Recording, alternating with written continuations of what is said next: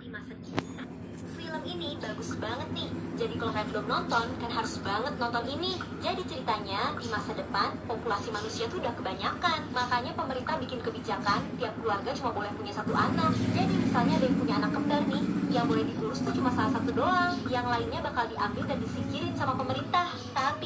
Seseorang yang ngelahirin tujuh anak kembar. Nah ini nggak boleh sampai ketahuan sama pemerintah. Jadi mereka harus pura-pura jadi satu orang doang. Mereka punya nama sesuai nama-nama hari dari Monday sampai Sunday. Si Monday cuma boleh keluar rumah hari Senin, si Tuesday hari Selasa. Pokoknya gitu deh. Mereka semua harus pura-pura jadi orang yang sama.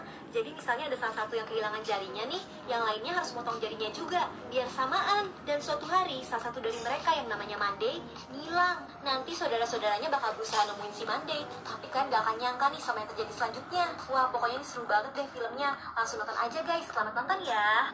Film ini bagus banget nih. Jadi kalau kalian belum nonton, kan harus banget nonton ini. Jadi ceritanya di